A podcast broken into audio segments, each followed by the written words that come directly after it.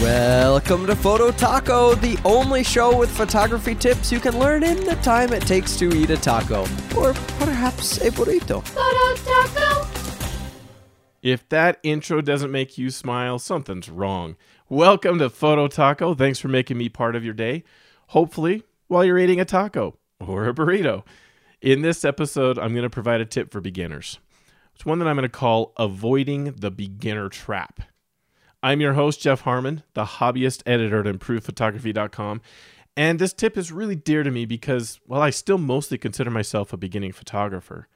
I'm learning a lot every day, every week, every month, and I hope I never stop learning.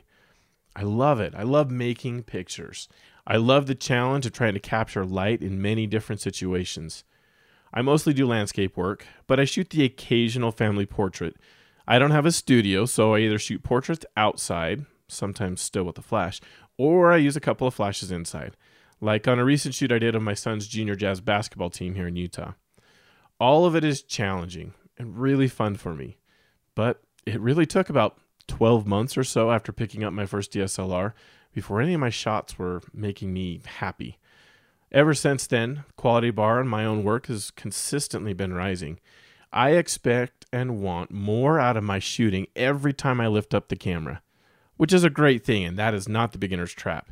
No, the beginner's trap is getting sucked into believing that spending more money on more gear is going to improve your photography. Now, don't get me wrong, don't get me wrong, the gear definitely has something to do with it, especially the lenses. They are not all created equal, and you get what you pay for. Meaning, in most situations, the lens that you got with your camera, it's really only there so that your camera can be functional.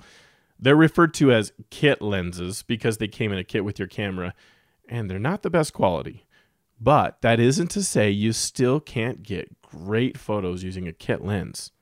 When I first started out, I began searching and reading or watching everything I could find on photography. I started getting this pretty constant message about gear.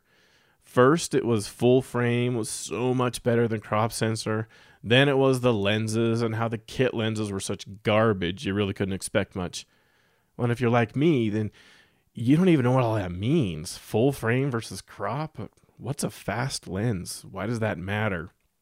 But since I was seeing it like nearly constantly, I began thinking the reason my photos didn't look much at all like the shots I was seeing from these great photographers online was because my gear was awful.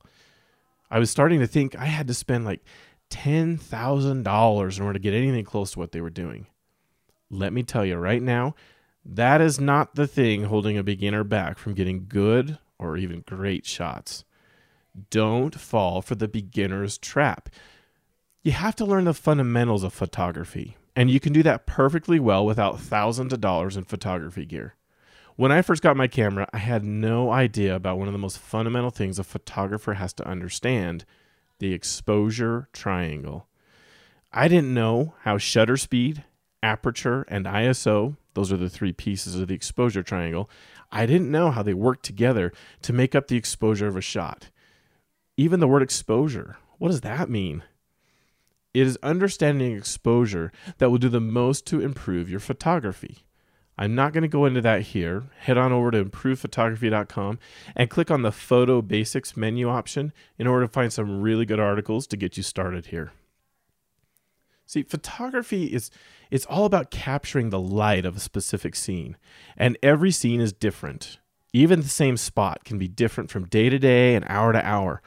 So, the challenge then for a beginner is to understand how to adjust your camera settings in order to get what you want out of the shot. And the gear you're using, it really plays a pretty minor role in getting that good shot.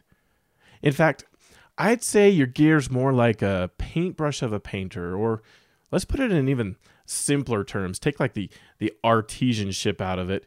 Remember that really last good cookie or cake or or donut you had? As you were eating it, did you think to yourself, oh, wow, that must have been made in some awesome oven? No, you know it was the recipe they used and, and the skill to put it together the right way. The oven was just the required tool to get the job done. And yeah, certainly it can be easier on the baker if they have a good oven, you know, one that, that heats evenly and, and works the way they expect it to. You need to think of your gear in the same way. I assure you, even like a 10 year old DSLR camera with a kit lens is good enough to get great shots. You just have to know those photography fundamentals. All right, so that's my tip for beginners today.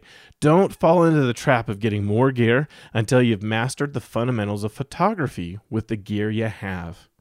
Be sure to stay tuned to Photo Taco for more great photo tips, and also be sure to visit improvephotography.com for news, gear, and other photo tip articles. It's the best way to improve your photography. Photo Taco. The views expressed on this program by independent host guests and callers do not necessarily reflect the views of Improve Photography LLC or its advertisers. Some links mentioned on this program are affiliate links where a permission reserved. Olay!